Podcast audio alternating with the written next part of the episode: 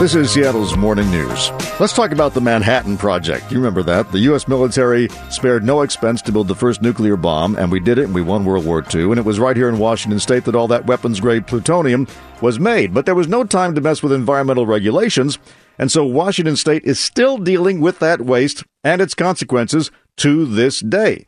There's an area along the Columbia River known as the Hanford Reservation, 640 square miles of restricted land, which serves as the sarcophagus for all that waste. And there are workers who are taking care of it every day.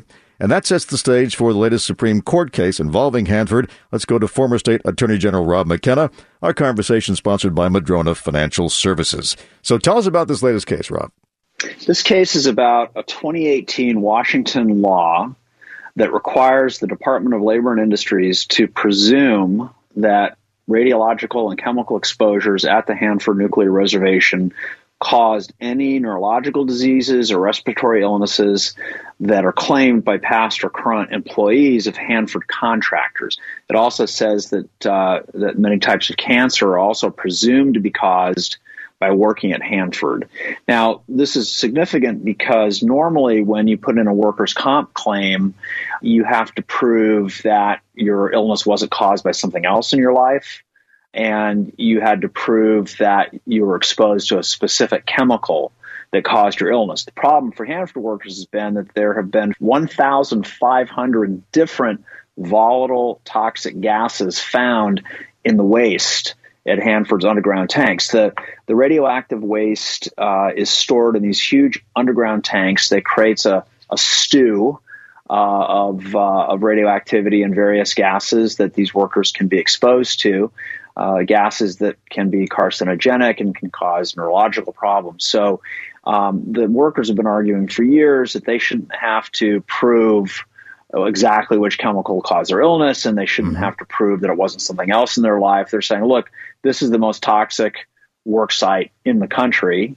and we think that the burden of proof is unfair to us. So the state said, okay, we agree. And now when the Department of Labor and Industries decides to approve a claim for compensation. They'll do so based on this new standard. The key is that the federal Department of Energy pays the cost mm-hmm. of the approved claims because it's self insured. So the federal government is saying, look, this is too much. You're imposing a standard that we have to pay for that doesn't apply to any other workers in Washington state. And you're not allowed to do that because of a doctrine called intergovernmental immunity, which prevents states from regulating federal operations or property. Wait a second. I mean, they the feds came in, they took over the town of Hanford, they gave residents 30 days notice of eviction in 1943, moved them all out, put all this stuff in, didn't bother to regulate it. I understand why. We're in a rush, right? But now they're yeah. worried about what it might cost?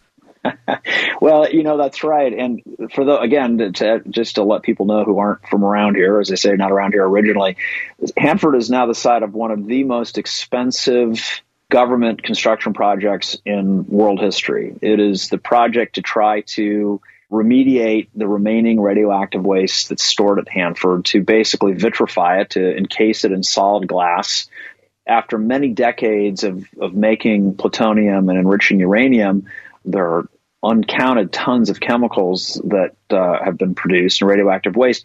To your point, they're they don't want to pay for these extra workers' comp costs for workers who say they've been injured, and it is interesting they're taking that position. They might they might also be concerned though, Dave, that if Washington State can take this position on this federal project that mm-hmm. they could take it on other federal projects in Washington and other states could do the same thing. So they, as usual, they might be concerned about the precedent. All right. Well, we'll see what they decide on that. In the meantime, there's another case, which I think is pretty interesting, where Klickitat County claimed a portion of the Yakima Indian Reservation. What happened in that case? This case arises from some ambiguous language in the treaty that Territorial Governor Isaac Stevens drafted uh, between the United States and the Yakima Nation, where he wrote that the reservation's southwestern border, the Yakima tribe's southwestern border, passed south and east of Mount Adams to, quote, the spur whence flows the waters of the Klickitat and Pisco rivers. Mm-hmm. Uh, well, the tribe says there was no such spur and that they have always understood their reservation boundary encompasses the eastern half of Mount Adams and another uh, tract of land called Tract D. But Klickitat County uh, has been fighting them over this for oh close to 60 years now, that dating back to uh, a case in front of the Indian Claims Commission in 1966. And at every stage that I've been able to identify, every stage of this litigation dating back to 1966, the tribe has won. Their position has been affirmed, and that included uh, an executive order issued by President Nixon in 1972, by federal surveyors in 1982, and, and other court cases. And finally, they got up to the, the Klickitat County got up to the U.S. Supreme Court, and they denied the county's appeal without comment. Uh, so we don't know what the court's reasoning was to side with the Yakima Nation, but we do know the Yakimas have a pretty high batting average when it mm-hmm. comes to uh, defending their treaty rights in the U.S. Supreme Court. And they had another big win back in 2019, for example. Former State Attorney General Rob McKenna. Rob, thank you. Thanks, Dave.